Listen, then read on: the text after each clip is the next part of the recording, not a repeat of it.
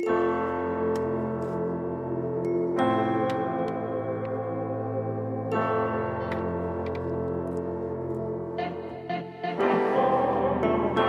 listening to the CXMH podcast. CXMH is a podcast at the intersection of faith and mental health.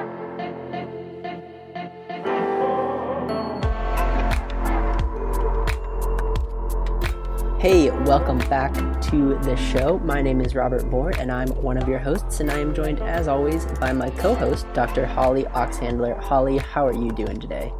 Hey, Robert. I'm doing great. How are you? I'm good. I'm good. It's uh, finally warming up. Here. Well, I say that it's been warm before, but maybe it's maybe now it's like the actual, you know, because Georgia kind of bounces back and forth. So yeah, I know Texas does too. Yeah, it's yeah. like well, maybe we actually are getting warm weather, but yeah, hard to hard to say. I know, I yeah. know. It is nice seeing you know some of the flowers starting to pop up and the trees starting to bloom, and um, at least that's what we're seeing in Texas. So yeah. Yeah.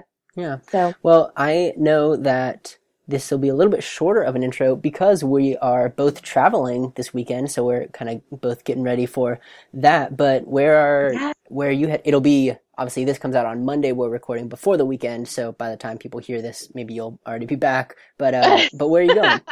well, I'm actually um, we're actually, my husband and I are heading out to go pick up our kiddos. They were um, in Houston with my in laws for a few days. Mm. So Corey and I, um, we're on spring break this week. Yeah. And so, and it's also yesterday, um, well, when this comes out at some point the week prior, um, was my husband and my, our uh, eighth uh, wedding anniversary. Oh, congratulations. And so it was just, thank you. Thank you. Um, but yeah, so it was just nice to get a little bit of quiet. So we're just heading out to Houston to go pick up the kids and and we'll get to play with them a little bit more for this last part of spring break. But yeah. what about you? Where I didn't realize where y'all traveling? We are going to Asheville just for the weekend. It's actually the the week we're recording this is this is spring break for uh, Brooke as well, uh, since oh, she yeah. works in campus ministry. So it's spring break for them as well. So the tail end of it, we're going with some uh, best friends of ours that they're a couple. They have a, a young son, but they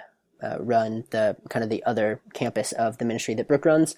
And so uh, we're all going to Asheville just for mm-hmm. you know you know Thursday through whatever. I, I actually don't even know when we're coming back because I'm not the planner, but, I assume Sunday sometime. Yes. But and know. if you'd like to learn more about planning, you can go back to our previous episode with. yeah, I need you to mail me one of your many planners that you held oh, up. Oh man, you know what? I might be giving up on that, but that's another day. That's another whole other conversation. So. That's awesome. That's Anyways, awesome. well, this is the last of the guest lectures from when I was out with actually Gray's when he was born. So it's actually oh. almost a year uh, uh-huh. that it's taken. But that's to, okay. But you know, just yeah. timing things. So yeah. actually, tell me about it because I don't know what this episode is or anything like that. So tell me about it. Yeah, sure. So, um, so for this episode, we have um, Kelsey Moffitt is coming on to talk a little bit about her journey into um, social work and how um, she has been looking at and viewing the integration of spirituality and social work. It's worth noting that she was actually my graduate assistant during the time in which you know she was at Baylor getting her MSW. Um, and so she got to work alongside me and a lot of the work that I was doing, and she's kind of taken off and done some of her other, uh, her own work in this area, looking at spirituality in social work and particularly in social work education. And so she and I are continuing those conversations. But but it was fun to get to talk with her about about this particularly from like a student perspective and as somebody who's kind of just starting out in mental health care and is learning about you know how to be a good therapist and the and the ways in which spirituality might be woven into that. So since this episode she has taken a position. She's now working in galveston texas and is doing a lot of great work. But it's just been fun kind of seeing how you know, how she's kind of emerged and come across this area in Yeah. her own social journey. So, Yeah. yeah, so I thought it was a it was a great conversation. It was a good chat, especially for those who may be, you know, thinking about going into some kind of mental mental health profession. Um, I think this would be a good conversation for those. Um, or even if you've been in this for a while, it might offer some ideas to think about this a little bit differently that that maybe you haven't already. So, Yeah. anyways, So yeah, I'm well, excited. I hope our listeners enjoy this conversation. Yeah, I'm excited to listen to it as well. I, I haven't edited actually before the time that we record this, so I'm excited to listen to it too, based on you know what you've just said. Yeah, yeah, no, it was good. So that's awesome. Anyways, so yeah. I guess without further ado, yeah, enjoy this episode uh, with Kelsey Moffitt. I have with me my dear friend and graduate research assistant, Kelsey Moffitt who studied psychology for her undergraduate degree here at Baylor University and is about to graduate on Friday with her MSW. Plus, she has already passed her licensing exam. Congratulations, Kelsey. Kelsey came to Baylor University from California six years ago to pursue her undergraduate degree. In 2016, Kelsey started her two-year journey at the Diana R. Garland School of Social Work to pursue her master's in social work. During this time, I've had the opportunity and privilege to get to know Kelsey and work alongside and mentor her as my graduate research assistant, um, specifically on research related to the ethical integration of faith into social work practice. She has shared with me that her strong intrinsic religiosity and her faith journey have helped her to recognize how faith can be utilized as a source of strength in clinical social work and that it encompasses holistic, person-centered care. I am so grateful to have walked alongside and worked alongside Kelsey, um, and just to support her in any way I can these last couple of years and now to get to see her transition into the field as my colleague. Kelsey, thank you so much for joining me today. Um, how are you doing? I'm doing good. Good. I'm really good. I'm very thankful to be able to be in this space with you and oh. to get oh. to have this conversation. Oh, well, thank you. The feeling is mutual. Is there anything that I've missed in your bio? No, I think you got it. Other than I just want to say how grateful I am that for you and I would not be where I am today and having the opportunity to engage in this important conversation and be at this table if it wasn't for the opportunities that you've given me. Aww. So just thank you for that. thank you, Kelsey. I, I really mean it. The honor. It's been it's been such a joy to get to work with you. So thank you. So, do you mind starting off a little bit, telling me, you know, just generally, you know, why social work? What what led you to choose social work, especially with a background in psychology? Um, yeah, tell me why social work. Yeah, so I can, rem- since like my young, young years in middle school, I remember taking a personality test. Mm-hmm. And at the end of that personality test, it gave you like a little statement that would define what it is that you'd want to do with your life. And so my statement that I got when I was in middle school was, how can I help you? Which is completely appropriate. Yeah. yeah. if you know me. yeah. Well, and we, we, uh, Dean Singletary and I had an episode a couple weeks ago or a few weeks back on the Enneagram. Absolutely. And you are a, can you guess? I am a two. Yes. Yes. It's my heartbeat. I love it. yeah. So I mean, I knew since middle school that I mm. just have this like love for being able to walk alongside people mm. who are in pain or hurt mm. and get to enter into that space with them. And so going into high school, without a shadow of doubt, I knew I wanted to do psychology. So went into Baylor. I was a psychology major from freshman year all the way through senior. So I knew I wanted to do counseling, but the question was in college was what path did I want to go down mm-hmm. in order to pursue counseling? Mm-hmm. And so it was in my undergraduate degree that I decided to minor in poverty studies and social justice. Oh, that's right. Yeah. yeah. Which is a really unique mm-hmm. minor. I think that's pretty unique to Baylor. Um, mm-hmm. but it was within that minor that it required me to take an intro to social work class. Oh. And truthfully, I had no idea really what social work was at that mm. point. Um, but I jumped in the class because I knew I needed to. And that's where I met um, Dr. Johnny Jones. Yes. Um, and he has been a huge role model and huge influence for me jumping into the field of social work. And he was kind of that gatekeeper for me of being able to see what social work looks like as it manifests in a person. And he just embodied what it means to be a good social worker so well. Yeah. Um,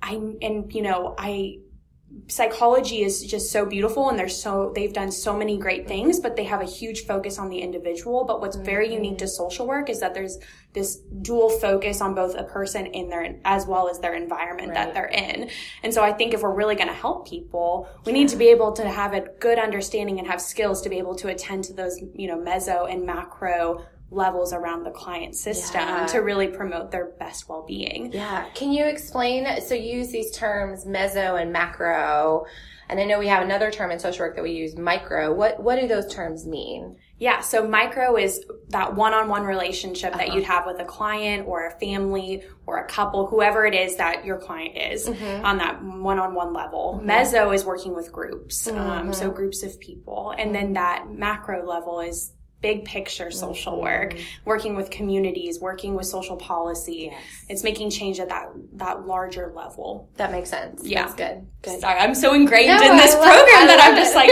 speaking the social work language. that's good. So that's good. We are you are competent as you graduate.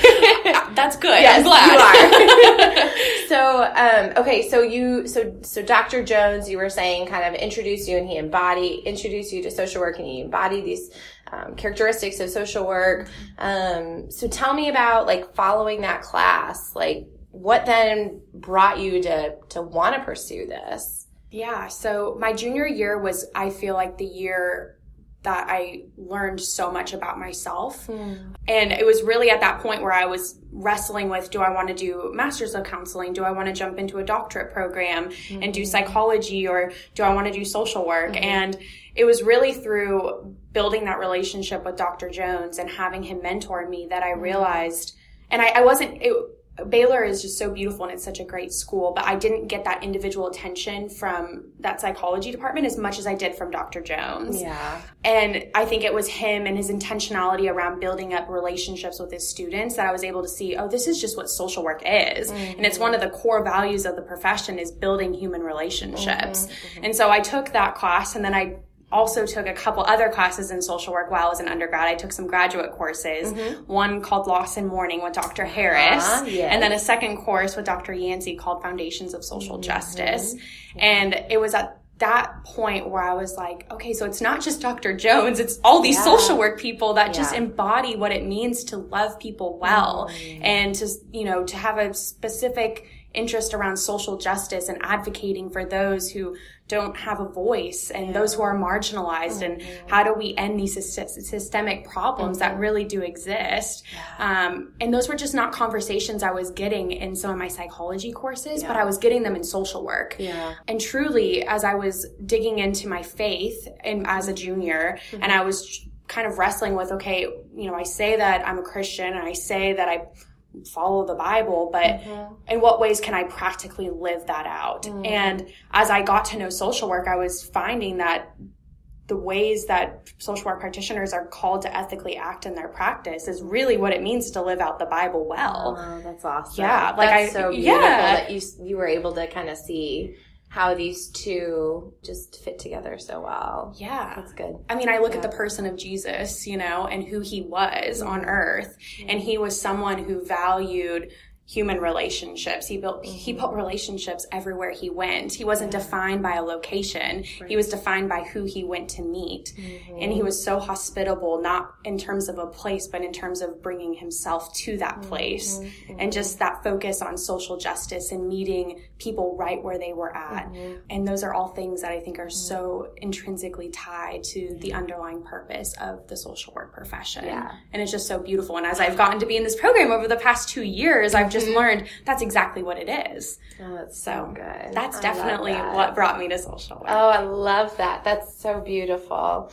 Well, I guess so. So you tell me a little bit about social work. Can you tell me, you know, what I know this podcast, a lot of, you know, Robert, as much as possible, loves to hear from speakers in terms of their journey and, and I'd love to hear a little bit more about particularly the role of faith through your journey mm-hmm. And, Yeah. and whatever you'd like to share related to that. Yeah. Yeah. Well, I grew up in California, like you've mentioned. And mm-hmm. so I come from a very religious family where mm-hmm. faith is just part of like how we connect with one another. Mm. And so I remember going to like a huge mega church in California mm-hmm. when I was super young every single Sunday and I loved it. And I went to a small Christian school growing up. And your church actually was, was Saddleback. Saddleback, right? Yeah. So Kay Warren was actually on this podcast Really? a while back. Yeah. Oh, I so, adore Kay Warren. Yeah. She's so I'll fantastic. have to I'll have to send you that link or, or show it. But yeah, she has an episode on this podcast too. So anyways. yeah, the Yeah. Warrens are incredibly involved with mental health Yes. as it it relates to congregations and serving people. So Yeah. they're doing amazing work out in California. But yes, I am so grateful to have gotten to be a part of the Saddleback community Mm-hmm. growing up, and it was a huge part of my identity. It's where I went since I was man since I could remember to when I graduated high school. Mm-hmm. So it was a huge constant force in my life. Um, it was also the place where I met my lifelong friends. Like a lot of my close friends from high school are still my best friends today and I knew them from Saddleback. And so I had the opportunity to be in a really great life group since I would think I was in eighth grade and it went all the way to my senior year of high school. and some of a lot of those girls were in my wedding and it was just an incredibly impactful experience. And it, I was really, it was in high school that I was just really on fire for the Lord. Um, I was going to adult ministry on on Sunday, high school ministry, and I was going to college ministry. Oh my gosh. all during high school, my senior year. Oh, So and you were involved in sports in high school too, right? Yes, I played soccer pretty competitively. So Man, yeah, church was just yeah, I was Yeah. Uh, yeah.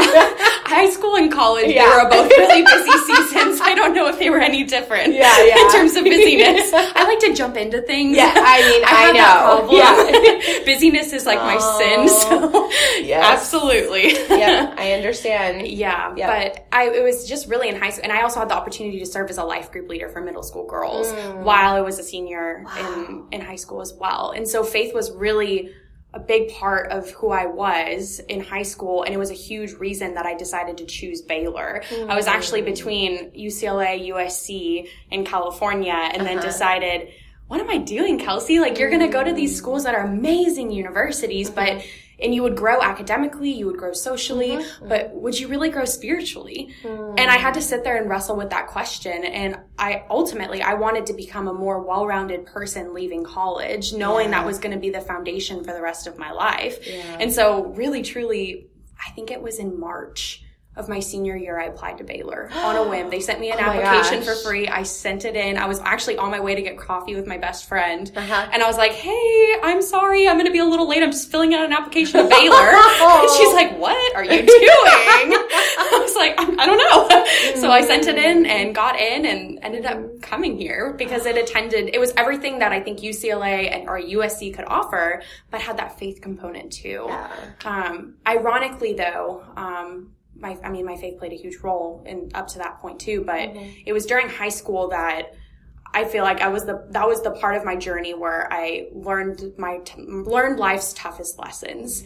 Um, as I was being built up and my faith was becoming a foundation in this infrastructure, and I had great community around me. It was also the time where I entered into a really unhealthy, bad relationship with somebody, um, and it was I, I lost a lot of who I was in terms of like my identity and just like a lot of self esteem. Um, and there was just a lot of trauma in that relationship.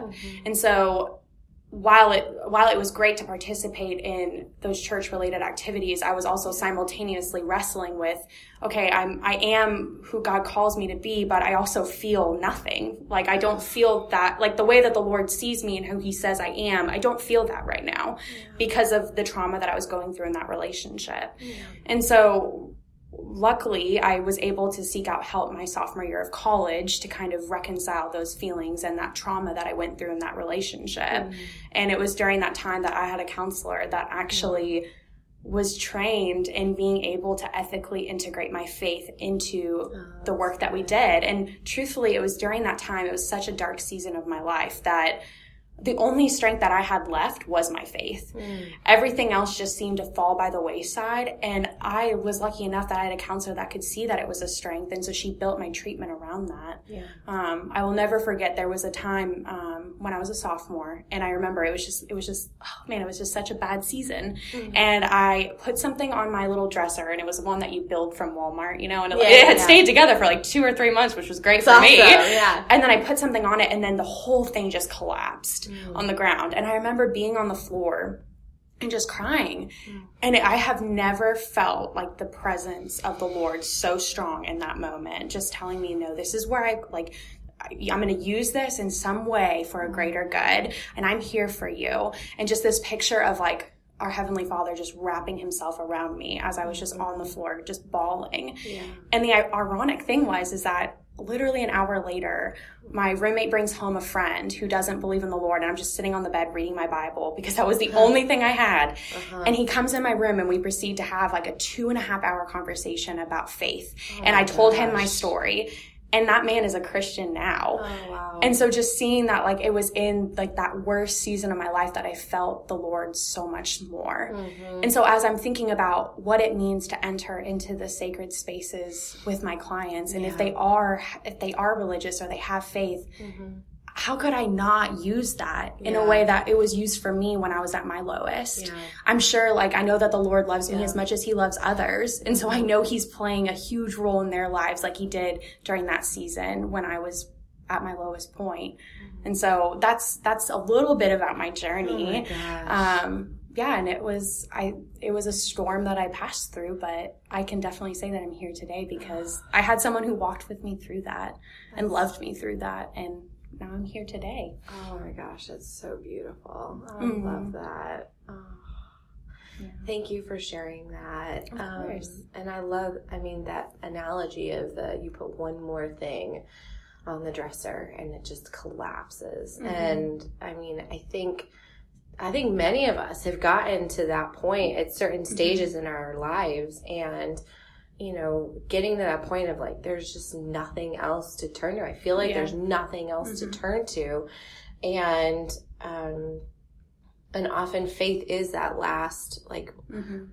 I don't have it anymore in me. Like, I don't know what else to do. I don't know what else to turn to. I'm, you know, I'm, you know, and at the same time, in that last, like getting that point, often we're, we may, um, seek out in the way that you did where you you opened up your bible and started engaging and um, you know and reading your bible and others may respond by you know wondering and wrestling and questioning like Yeah. god where are you like Yeah. everything is collapsing like where Yeah. the heck are you in Yeah. this moment and and I think that it's just such a beautiful analogy of how, you know, we, we can get to that point where there's just like, what else is there? But then having that therapist, that counselor who was able to hold that sacred space and, and ethically integrate your Yeah. faith, not mm-hmm. impose mm-hmm. his or her beliefs, not tell you what you should believe Yeah. or, you know, have an agenda with, mm-hmm. with it, but just be able to just hold that space Yeah. um, is beautiful. Yeah. It's so beautiful. And I want to say that that was a good example of me going to my Bible in times of hardship. Me tell you, there have been seasons in Oh, my life where I have been very much so the angry, like, okay, God, you, you got me here, but why? Like, Yeah. help. Yeah, and, yeah. um, but then I have found like the assurance of looking at the Psalms and seeing that there would be chapters where David was angry with the Lord and was just being so Right. vulnerable and so Right. honest with how he was feeling. And then the next chapter, he's praising the Lord. Yeah. And so just having the permission to feel those really tough, big, real feelings with God and not hide Yes. them from him. The messy, the the complex, Yeah. the changing every you know few minutes Yeah. sometimes, and Yeah. yeah, Mhm. But just be able to meet God, have God meet us right where we're at and Yeah. knowing that he wants us to bring that realness to him. Yeah. Um, and yeah, just that there's struggles with that journey, but that's, that's part of the growth. It's Yeah. the growth pains that come with it. oh my gosh, that's a great phrase for it, the growth pains. Yeah. Yeah, that's good. So hearing about like how all of this has kind of been woven into bits and pieces of your journey, clearly you and I have done quite a bit of work when it comes to the area of faith and social work practice and that ethical integration. And and it sounds like, you know, your experience, you know, may have had some influence on that, but I want to hear more about like from your standpoint from where you're standing like especially in your role as a social worker. I mean you're about to graduate on friday um, and you've already been licensed so that's exciting. Oh, thank you, um, praises. and you know just tell me you know why why do we need to be thinking about faith and social work practice? And you know and do you have any you know do you have any examples maybe of that? Maybe first tell me a little bit about why and then we can talk about the examples. Yeah. how's that Absolutely. Well, I, I think you've you've kind of hit it in that it was really my personal journey that brought me to this topic of being able to have like the self awareness of recognizing my own spiritual journey and mm-hmm. where it's brought me. And knowing I, I, mean really it was that experience of going through my own healing process and having someone join me in that process mm-hmm. that made me realize wow like this is really important and you know it's amazing to me as i've jumped into the literature and i've seen how few therapists feel comfortable with this topic or mm-hmm. feel as though they or, or that they actually are integrating their clients faith into practice it's very discouraging for me to see those numbers and know that there are people just like me yeah. when I was a sophomore that are seeking out therapy and they're the clinicians are missing this huge area of strength and are just right. not meeting them where they're at. Right. Um, they may want to be, yes. but they may just not know. It may just be they don't know how to do it. Yeah. If or, you're not getting trained right, on it, how could you? You know what I mean? Especially since I think that, I mean, what are the three topics you're not supposed to talk about? And religion is one of them, yeah. you know, like yeah. that's, that's kind of the culture, the stigma that's around this topic. Mm-hmm. And yet I can attest to the fact that going through that process of having a clinician say, okay, Kelsey, that that's how you see yourself, but then how does the Lord see you? Mm-hmm. And constantly being pulled back to mm-hmm. the ways that faith is working in my life and the strengths that are still there, even mm-hmm. though I don't feel strong at all. Mm. I felt I, I, just feel very called to be able to advocate for clients who are just like me to be able to receive the same type of care that I received. Yeah, and looking at my family too, if any of them were to seek out treatment and that wasn't brought into the tr- yeah. into that sacred space of receiving therapy, yeah. they would leave after a couple sessions because they would feel as though this huge part of their life, this huge part of their journey was being ignored. Yeah. And I think what makes therapy so effective is that it's the one place where you can show up and be completely yeah. vulnerable and feel completely seen and not feel judged, but yeah. feel completely accepted. Yeah. And so if that's not brought to the table too, right. I, I feel like we're missing a huge part of someone's life. Yeah, truly. I know. I mean, and even just hear you saying like, be showing up and being your whole self and showing who you mm-hmm. are. I mean, I hear that. I'm like, gosh, but I, you know, I wish that that would also be true in the church that we can yeah. also, but that's a whole other conversation. yes. Um, that's, um, Join us next week. Yeah. Actually, yeah. At some, some point soon, I'm gonna, I'll talk with a, a friend of mine who's, who's doing yeah. some work in that area. But, um, I, I wholeheartedly agree with you from the perspective of a social work educator. I mean, I feel this responsibility to be teaching students that, you know, it is your job to be allowing that safe, sacred space for, mm-hmm. to, for clients mm-hmm. to come in and bring their whole selves. Mm-hmm. And, you know, it's, it's like, I mean, you, you know, if, if a, I don't know, it, in the same way that you know if a uh, if somebody went to a doctor and was like you know you know, my foot's hurting or this other part of my body's hurting or there's something that they're struggling with, but the doctor's like, well, we don't, we don't handle that. Like the medical doctor's like, we don't talk about that or we won't handle that. It's kind of the same thing where it's like, you know, in, in social work and in clinical practice, specifically with social work, we really do want to look at the person within their environment, mm-hmm. their family context, their community context, their culture, and yeah. within that culture piece is their faith. Mm-hmm. And, um, and it'd be really hard to, to work with someone and ignore this very big part mm-hmm. of who mm-hmm. they are. Yeah. Similarly to yeah. your experience, I mean, faith was a big mm-hmm. part of your story if your therapist hadn't introduced that in one way, shape, or form, they'd be missing a big part of who Kelsey is. Yeah. So absolutely. And I think I, I, I wonder how effective that treatment would have been right. if they hadn't been able to do that right. and connect to that foundational part of my core. Right. Truly. Right. And I like how you're therapist was saying, you know, what does the Lord think about this? But, but hope, but saying that after the therapist had assessed that yes. that's what you believe in, right? Yes. So like yes. if for, you know, if you had self-identified as, you know, being Buddhist mm-hmm. and, um, the therapist had said, well, what does the Lord think about you? You'd be like, well, like that's, you know, try again. Yeah. It's a little bit of a disconnect, but yeah. but after the therapist established that that's something that's mm-hmm. important and and this is the higher power that you believe in, then being able to Absolutely. unpack that. And that yeah. took definitely the therapeutic relationship to yes. bring us to the place where she was able to yeah. make those those cognitive challenges more or less. Mm-hmm. That took definitely time to get there. Yeah, oh for mm-hmm. sure. That makes sense. Yeah. Um, well, could you give me an example? So through, you've been, you know, um, you've been doing some work in social work practice over the last couple Yeah. of years. Can you give me an example of, you know, integrating faith into your practice as a social worker? Well, and you kind of touched on it. I, I really am such a firm believer on being able to do a biopsychosocial spiritual assessment. And so, and being able to look at faith within a strengths based perspective. I did my colloquium mm-hmm. presentation last week about how do you utilize and how do you assess for faith using a strengths perspective, not pathologizing it, but just being a, a learner in that process and being able mm-hmm. to, you know, be sensitive to the ways that faith can be either a positive thing in someone's life or maybe a really tough part of their journey. Right. And then asking them, is that something that you want incorporated into our treatment together? Or you said you mentioned this really hard spiritual struggle. Is that something that you want to be integrated into our time together? Um, and so I try to make it as much of a conversation as possible. Um, and I bring it up because I feel as though I have to recognize that this person's coming to me and they're entering into this space that I call, that I work at. And so they might not know that that's something they can talk about in the Right. therapeutic environment. And Yeah. so I want to bring it up first so that I'm more or less giving them the permission to be able to talk about it. Yeah. And then from there, you know, we go on and we talk, we assess it and we see the role that it's playing in their lives, positive or negative, um, and then bring them into that discussion with us.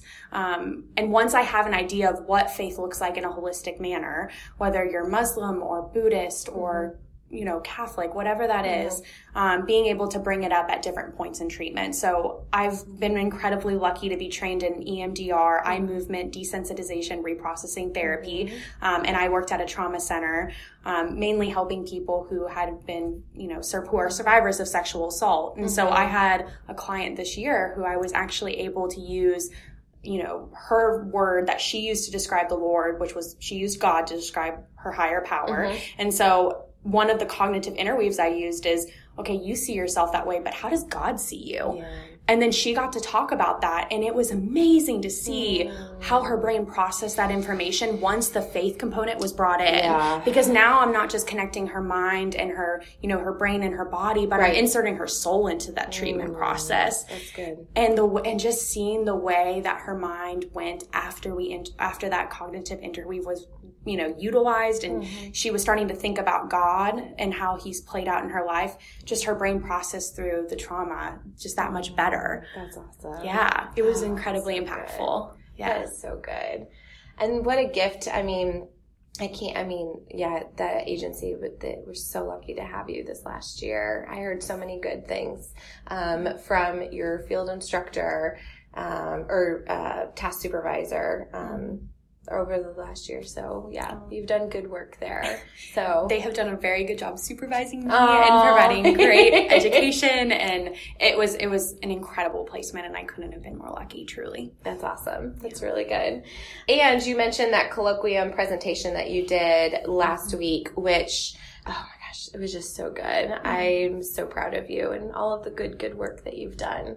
So it was very good. well, I wouldn't have been led to this topic or had oh. been able to give a colloquial presentation if it wasn't for the guidance I received from you. And I truly mean that. I mean, so much of my presentation was the infusion of the work that we got to do together over the past two and a half years. And so Yeah. I feel blessed that, you know, this story that I have before I entered this program and then this incredible learning that I received while I was here, that it's coming together. And I'm so mm. excited to be able to infuse that into the clinical space that I'm brought to wherever that is. That's so, so awesome. Oh, Kelsey, that's so good. I love it. um, well, if you'd like to connect with Kelsey Moffitt, you can email her at kmpodley, P-O-D-L-E-Y, at gmail.com. Um, I'll include that in the show notes.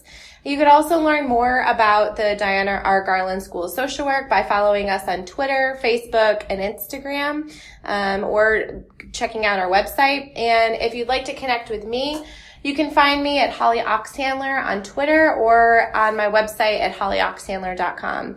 Kelsey, thank you again so much for joining me today. Um, is there anything else that you'd like to add before we wrap up? I think I'm good. Just I'm I'm grateful for what this podcast is and the incredible work that each one of you guys is doing. So thank you for entering into the space and having these really tough but good conversations. Thank you. Well, thank you so much for joining us today. I hope you have a great rest of your day. You as well. Thank you. Thanks for listening to the CXMH podcast. Want to score some major brownie points? Leave us five stars and an honest review on iTunes. Follow us on social media at CXMH Podcast and email us with questions, comments, and interview requests at CXMHpodcast at gmail.com.